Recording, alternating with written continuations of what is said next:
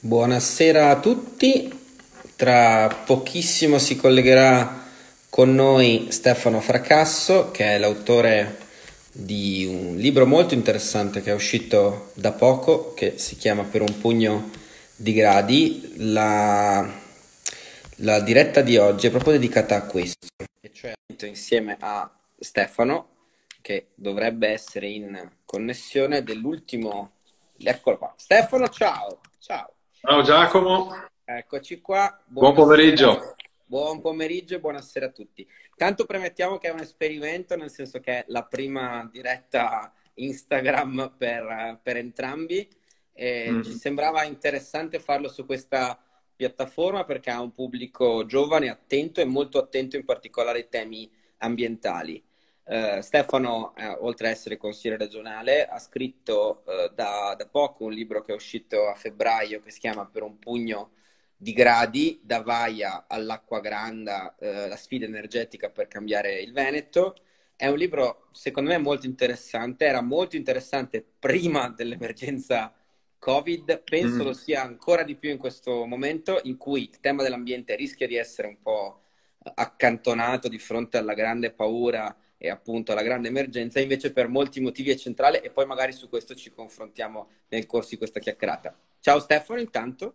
Uh, Ciao la Giacomo. Prima, la prima questione vera è perché hai sentito l'esigenza e la voglia di scrivere questo libro? Nel senso che tu nella vita, appunto, in questo momento sei un professore, ma in questo momento sei impegnato in politica, sei impegnato in consiglio regionale, cioè qual è stata la molla e perché la sfida energetica è così importante per una regione come la nostra? Intanto buonasera a tutti e grazie a te Giacomo di questo invito a presentare il libro che è, è uscito proprio nella settimana in cui venivano chiuse le librerie. Quindi... Che però adesso hanno riaperto, quindi si può che adesso hanno riaperto. libreria. Sì. No, il libro nasce, ehm, la, prima, la, così, la, la prima scintilla è stata da Tempesta Vaia eh, quindi parliamo dell'ottobre di due anni fa, anche se sembra passato un secolo, perché questi due mesi di, di reclusione ci hanno sconvolto anche eh, no, la nostra percezione del tempo. Ma in, dopo quella, cioè le immagini dei boschi dell'altopiano di Asiago, del Cadore, del Comelico, schiantati, per me, sono, tra l'altro che ho studiato scienze forestali, sono state un, un colpo al cuore. E, e poi eh, da lì ho cominciato a mettere assieme tante cose che nel tempo avevo messo da parte, cioè la domanda eh, su cosa bisogna fare eh, per andare oltre quel che è successo con la tempesta Vaia. Poi da lì a un anno, eh, una sera ero in, in consiglio regionale e arriva l'acqua granda, l'acqua entra dentro il consiglio, noi scappiamo al primo piano e, e, e con questo veramente è stato, come dire, eh, credo che con, con, la tempesta e con l'acqua grande, eh, grande la, il cambiamento, la crisi climatica sia entrata nelle case di tutti, eh, ma anche dal punto di vista psicologico. No? E, ehm, però ecco, non è sufficiente prenderne atto, eh, anche se la politica fa fatica a prenderne atto, bisogna anche eh, capire, essere consapevoli di cosa bisogna fare per contrastare la crisi climatica. E quindi ho cominciato questo viaggio eh, nel Veneto di, de, de, della crisi climatica e di chi guarda oltre la crisi climatica, cioè ci sono imprese, eh, cittadini, ci sono professioni che stanno già con, eh, con la testa nel dopodomani, o almeno il dopodomani che io eh, mi auguro eh, verrà, cioè un dopodomani dove si azzerano le emissioni di anidride carbonica. È un'impresa collettiva gigantesca, politicamente secondo me appassionante, un, anche un orizzonte ideale molto forte e qui racconto gli, non solo eh, cosa è successo con la tempesta varia, l'acqua grande, cosa sta succedendo al ghiacciaio della Marmolada, cosa potrebbe succedere alle coste, alle nostre spiagge se non si inverte questa tendenza. No, ma racconto anche questi incontri fatti nel Veneto, diciamo, del, del, della transizione energetica.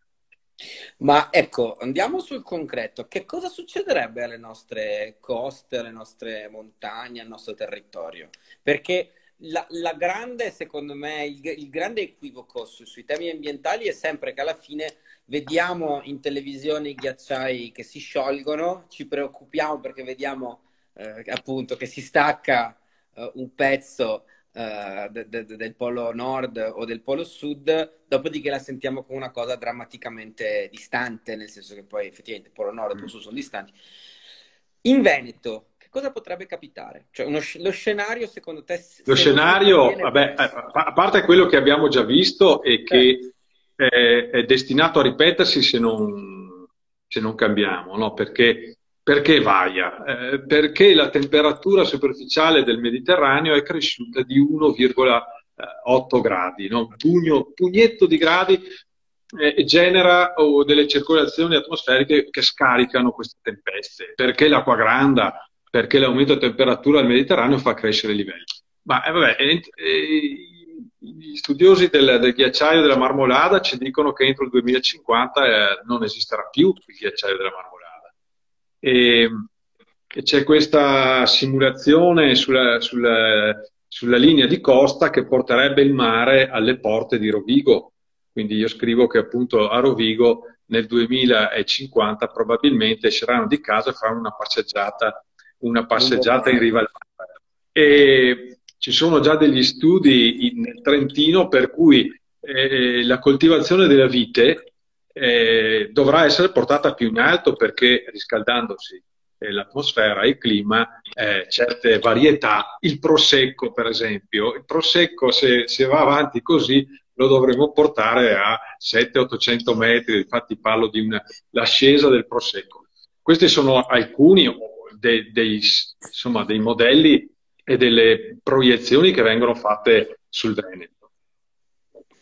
Per cui Stefano, per capirci, hai voglia a, a, a costruire il Mose, cioè in uno scenario di questo tipo puoi costruire certo. tutte le paratie che vuoi, però se il mare arriva a Rovigo, Venezia è come no, ma... voglio dire. Cioè senso... Beh, infatti io eh, scrivo che c'è, una, c'è un, una forte insistenza sulle misure, misure di difesa, no? come dire, si alza il livello del mare, cosa facciamo? Alziamo gli argini, alziamo le paratie, eh, mettiamo cioè, mettiamoci il caschetto, insomma, no? E ci vuole ovviamente, bisogna anche, eh, ad, come dire, trovare un, un, modo per adattarsi a questo rischio. Ma la vera sfida è contrastare la crisi climatica, quindi ridurre le emissioni di anidride carbonica. E questa è una cosa molto più... Ecco, tra l'altro, uno che si mette il caschetto, beh, fai più notizia perché insomma eh, va sul posto, ecco, sono qua, risolvo. Eh, costruire una, un Veneto a zero CO2 è un progetto che ci richiede tenacia, eh, una, un grande coinvolgimento di tutte le società, dei lavoratori, delle imprese, delle istituzioni.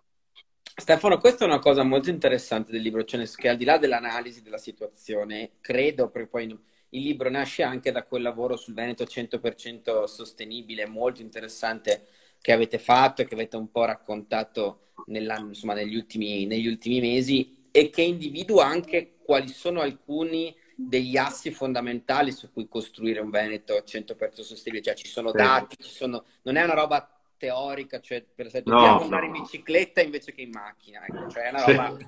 che, che, che, guarda i numeri. Ci puoi dare qua, qualche pennellata di questa parte? Sì, Guarda, noi abbiamo fatto come, come gruppo del, del, Partito Democratico in Consiglio regionale, abbiamo affidato questa, questo studio a, a, un centro dell'Università di Padova, il centro Levi Cases, di oltre 30 tra docenti e ricercatori, e gli abbiamo fatto questa domanda, ma eh, si può eh, disegnare un Veneto a, a, zero emissioni di CO2 al 2050? Il 2050 è un po' l'orizzonte che, che, tutte le grandi agenzie sì. internazionali si pongono. Quindi loro hanno fatto un'analisi settore per settore di cosa bisogna fare. Ci sono tre sostanzialmente pilastri. Il primo è, è cambiare la mobilità. Eh, noi beh, consumiamo eh, enormi quantità di, di, di, combustibili fossili per spostarci, dalla benzina al gasolio soprattutto, e quindi c'è tutta la, la sfida della, della, della, mobilità elettrica condivisa e intelligente, che vuol dire auto elettriche, che vuol dire però anche eh, trasporto pubblico, che vuol dire anche la mobilità dolce, eh, da, dal monopattino alla bicicletta, alla bicicletta elettrica. E qui, per esempio, racconto di aziende venete che quando io ero giovane facevano gli, i ciclomotori come il Fantic Motor e adesso, e adesso fanno delle bellissime biciclette elettriche Issimo, eh, sta, oppure la Ascol che fa, faceva motori per lavatrici e adesso fa anche eh, scooter elettrici. Eh, poi racconto di, di, di, dei venditori di auto, cosa, come si stanno preparando a questa transizione, che peraltro adesso vedremo cosa succede con questo eh sì. stop di questa crisi. L'altro pilastro è che le nostre case sono dei colabrodo energetici.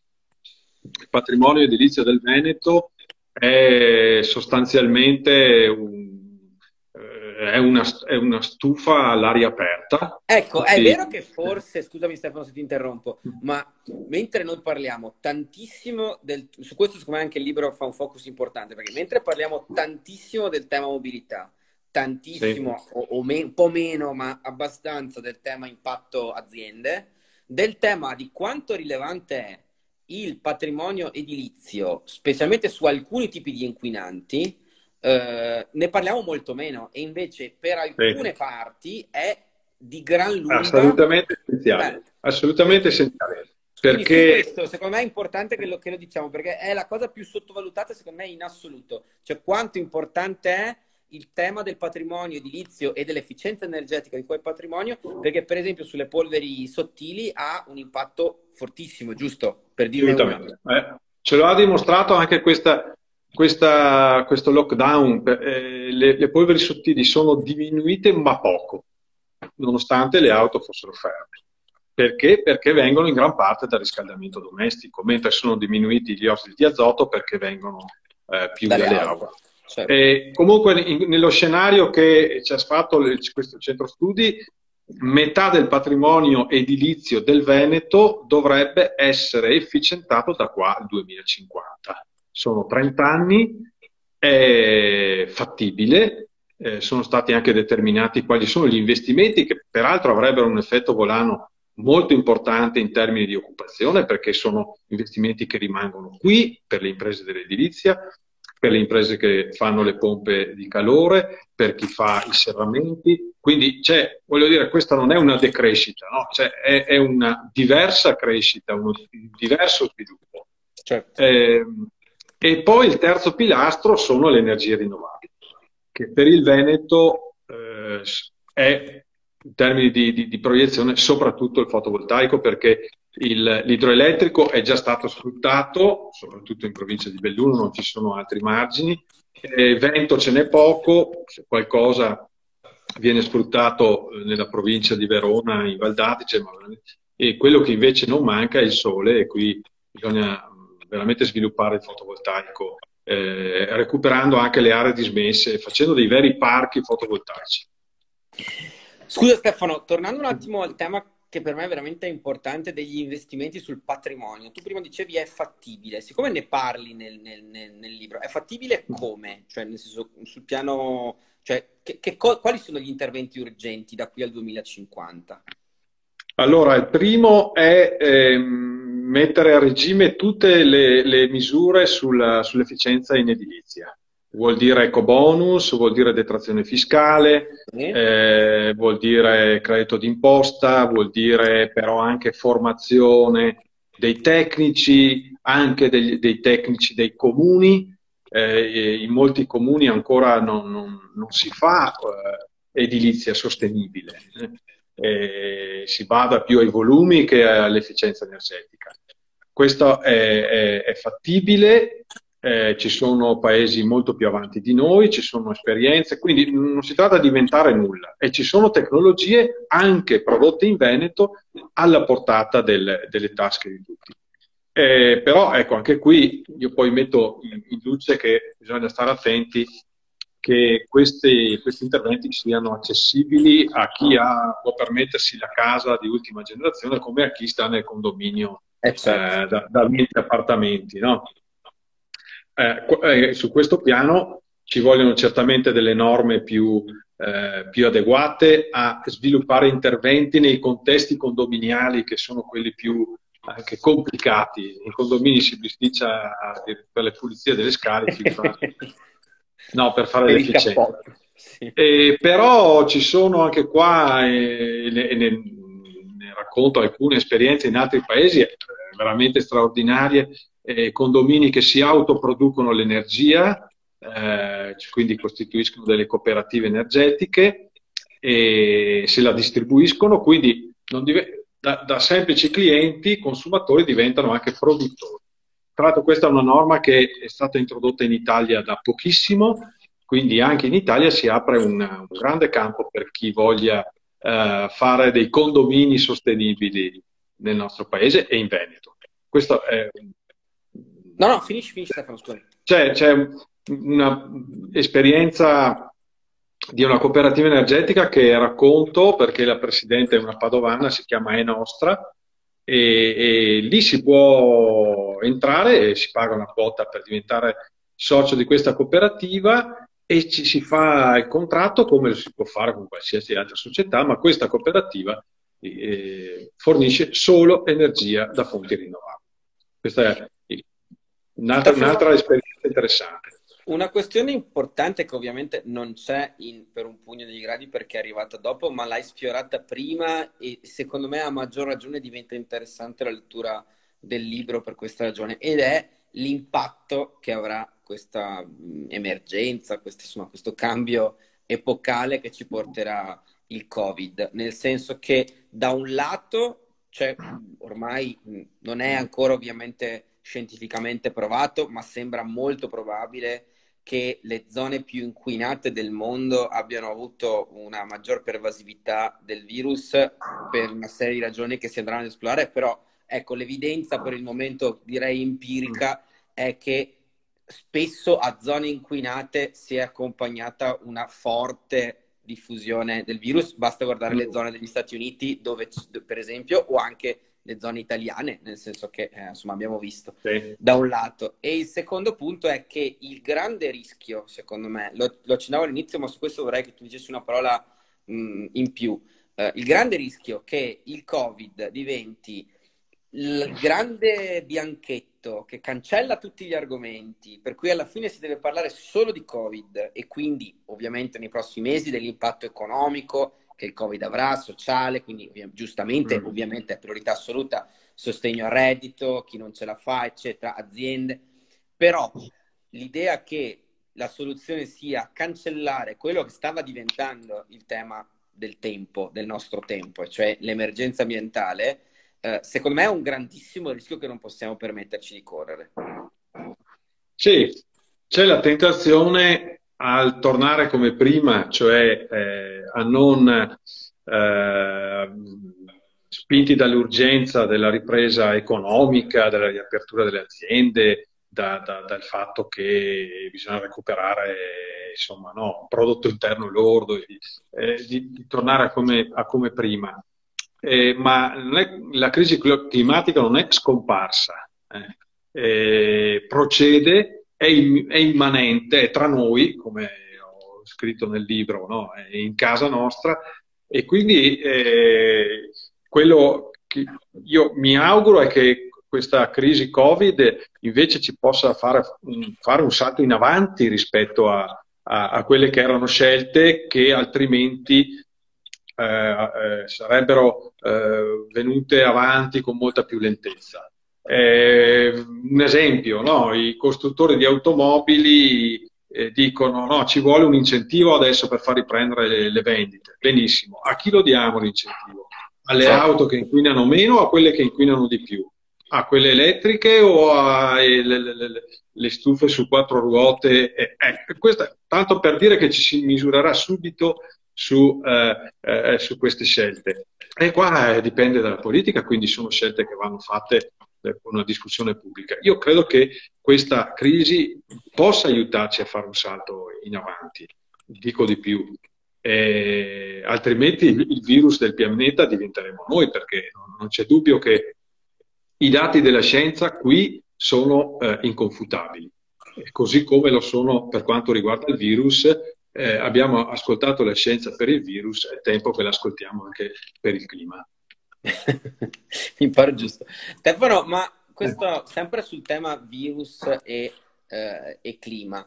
Eh, quando prima facevo un ragionamento sulla ehm, diciamo, coincidenza in molti casi tra la diffusione del virus e mm. l'inquinamento, in particolare leggevo analisi e dati relativamente a uno dei principali problemi della pianura padana, e cioè l'inquinamento da polveri sottili e quindi tutto ciò che poi ha a che fare con i problemi che vengono creati ai nostri polmoni. Nel senso che la dico proprio così, io, tu, tu sei professore di materie scientifiche, quindi ne capisci molto più di me. Io da profano leggo gli articoli, quello che io capisco è che esattamente come un fumatore ha più facilità di morire di Covid o comunque che il Covid si aggravi.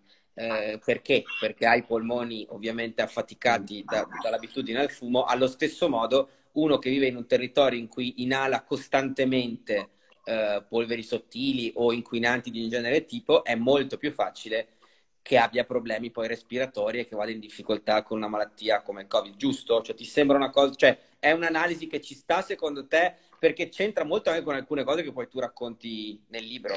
È un'analisi, eh, an- sì, anch'io sto, sto, seguendo un po' di questi, di questi, interventi scientifici sulle possibili correlazioni tra Covid e, e inquinamento atmosferico. Um, le prime non mi sembravano convincenti, se devo essere onesto, perché il dato della mortalità è un dato eh, che va letto anche in base alle modalità di assistenza ospedaliera. E quindi, comunque, è dimostrato che eh, l'inquinamento atmosferico, in particolare le polveri sottili, determinano eh, uno stato di infiammazione eh, de- delle persone, eh, anche se a bassa intensità, e quindi uno stress del sistema immunitario. Questo è dimostrato. Tanto è vero che le agenzie internazionali stimano le morti eh, da, da, inquinamento atmosferico eh, co- correlate alla, alla concentrazione di, di questi inquinanti. Eh, da qui eh, mettere in relazione que- questo stress immunitario eh, con eh, l'incidenza del Covid in queste aree, ho letto solo due giorni fa un, una, uno studio di, di, un certo interesse, però ecco, mi pare presto per tirare una conclusione. Eh, però sicuramente ci saranno molte indagini in questo senso qui perché la, la mappa è abbastanza so, sovrapponibile no? eh, tra, tra, le aree inquinate e, e, il, e, le aree più colpite da Covid. In ogni caso, non c'è dubbio che eh, dove si, eh, come dire, si sta peggio nel senso, capiamoci, eh, si ha una, un sistema eh, immunitario più aggredito, eh, più facile è essere colpiti dal Covid più, piuttosto che da altre, eh, da altre insomma, forme eh, di, di, di, malattia o di patologia. Questo, eh, questo, è già dimostrato, ahimè, purtroppo, anche se la, gli allarmi rispetto all'inquinamento atmosferico non sono quasi mai ascoltati, eh, mentre fortunatamente quello per il Covid è stato ascoltato. Prima non ti ho chiesto una cosa, Stefano, perché mi sono spostato sulla questione Covid che c'entrava con un tema che avevi toccato prima. Cioè, hai detto che cosa dovrebbe fare il Veneto da qua al 2050, cioè quali sono i tre pilastri. Mm. Nel libro, ovviamente, fai capire anche perché il Veneto si è preso così indietro su questi argomenti. Mm, quali sono stati i grandi punti di debolezza della nostra regione? Cioè, perché serve una rivoluzione energetica nel nostro territorio? Sì. Beh, più grande, eh, il più grande punto di debolezza su questo fronte è eh, non avere un pensiero lungo, innanzitutto, no? cioè perché eh, questi sono temi che non danno un ritorno immediato. Eh, bisogna progettarli su orizzonti temporali lunghi, bisogna lavorare con molta pazienza e tenacia e quindi se la politica si ripiega sempre sul, sul giorno per giorno, non affronta questo come altre questioni eh, di, di, di, grande portata. Se poi andiamo più nel concreto, per esempio sul, sul, sul, trasporto pubblico il Veneto è tremendamente arretrato, ma tremendamente arretrato. Perché? Eh, Veneto... Perché? Perché innanzitutto ha sempre inseguito la mobilità privata su gomma, le auto, no? si, si, si, eh, si loda de, della pedemontana, un'infrastruttura che costa oltre un miliardo, che è stata pensata vent'anni fa e che per lungaggini interminabili arriva adesso eh, forse, forse quest'anno ad aprire qualche tratto ma eh, non ha un biglietto unico per usare i mezzi di trasporto, per salire sul treno e scendere e poi per salire sull'autobus, è rimasta indietro su eh, tutta la, la, la, anche l'adeguamento della rete ferroviaria. Abbiamo ancora linee per stare a noi la Vicenza Schio che, a, che non sono elettrificate, eh, abbiamo ancora due soli binari tra Verona, Vicenza e Padova, quindi non si possono aumentare le corse eh, dei treni in, questa, in, questo tratto. Quindi sulla parte della mobilità e del trasporto pubblico c'è una retratezza ventennale, ventennale. e sicuramente questo è, è un handicap per affrontare la mobilità del futuro, non c'è dubbio. Guarda Stefano, su questo un'ultima domanda, di stare nella mezz'oretta e, e, e ci siamo. Eh, volevo chiederti proprio di approfondire questo aspetto, nel senso io sono molto affezionato, molto legato come te tra l'altro al grande tema della SFMR che sta cancellata con un tratto di penna dalla giunta Zaia, ma che in generale è una delle grandissime incompiute di questa regione, se ne discusso certo. per decenni salvo fermarsi dopo un brevissimo, diciamo, pr- primo pezzo realizzato.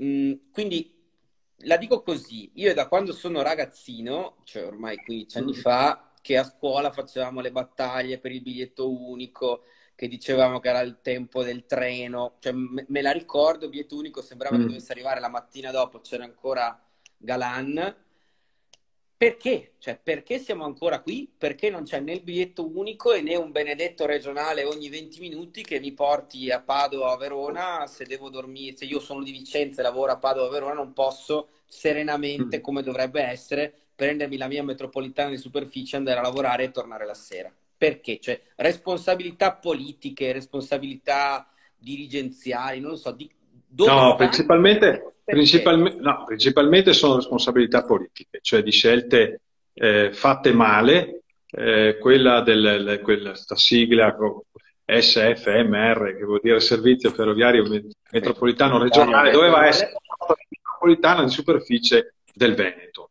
Era stata progettata, eh, si è persa in una interminabile sequenza di ricorsi, controricorsi, avvocati, lodo di qua, lodo di su, insomma è costata mh, qualche 40 milioni di euro e ha prodotto zero.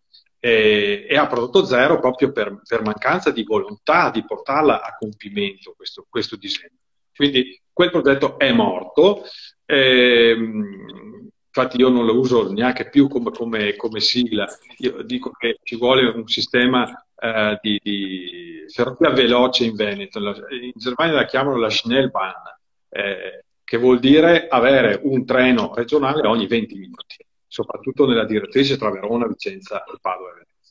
E, e la politica... il, punto è, il, punto è, che l'infrastruttura così come oggi non basta, giusto? Perché l'infrastruttura non, non basta. C'è un tema mm. enorme di tracce ferroviarie. Traccia ferroviaria è, diciamo, il rapporto fra lo spazio occupato dal dal mezzo, dal treno, dai vagoni sul binario e il tempo. Cioè, in pratica non ci stanno più treni. non ci stanno orari, più treni. Guarda, in, in particolare io, io che fino a, a, a, al lockdown prendevo il treno per andare a Venezia ogni giorno, eh, nella, per, da, da, Vicenza a Venezia, è che eh, siccome tra Vicenza e Padova ci sono solo due binari, se la freccia che ha la precedenza è in ritardo, il regionale viene messo in coda. Perché? Perché ci sono due binari, bisogna farne quattro. Da Padova a Venezia ce ne sono già quattro, eh, tra Verona e Padova solo due. Questo è un ritardo eh, insomma, incomprensibile in una regione che insomma, si, si, si propone come la, una delle locomotive economiche e sociali. No? Ritardo che c'entra eh, molto con la non scelta del Veneto sulle fermate della TAV. Eh, questo è, è stata, ed è legatissima alla vicenda vicentina del, di quel certo. dibattito interminabile eh, sul passo sopra, passo sotto, mi fermo in fiera, mi fermo in centro. Eh, non faccio... mi fermo proprio. O non mi fermo proprio, ok. Ecco. Eh, è costata dieci anni di ritardo quel, quel dibattito. Eh, ma è uno dei tanti. Potrei raccontare de, de, dell'analogo successo tra eh, Venezia e Trieste quando si proponeva la, la, variante balneare, cioè la nuova linea che doveva andare mm. verso le spiagge, allora sì, allora no. Ecco, in questo interminabile balletto il Veneto ha perso oltre dieci anni. E qui c'è una responsabilità politica prima di Galan e poi di Zaia, che non hanno mai creduto in realtà, eh, soprattutto Zaia, non ha mai creduto in un Veneto metropolitano, chiamiamolo così, no? Non è mai stato il suo riferimento in termini di, di progetto politico. Allora, eh, intanto grazie, nel senso che secondo me è stata una chiacchierata molto interessante. Dico due o tre cose. Allora, il libro, l'abbiamo detto all'inizio, lo ripetiamo. Eh, questo qui? Esatto, che lo vedono, si vede storto, però ovviamente con la telecamera. Eh, certo. Guarda, è...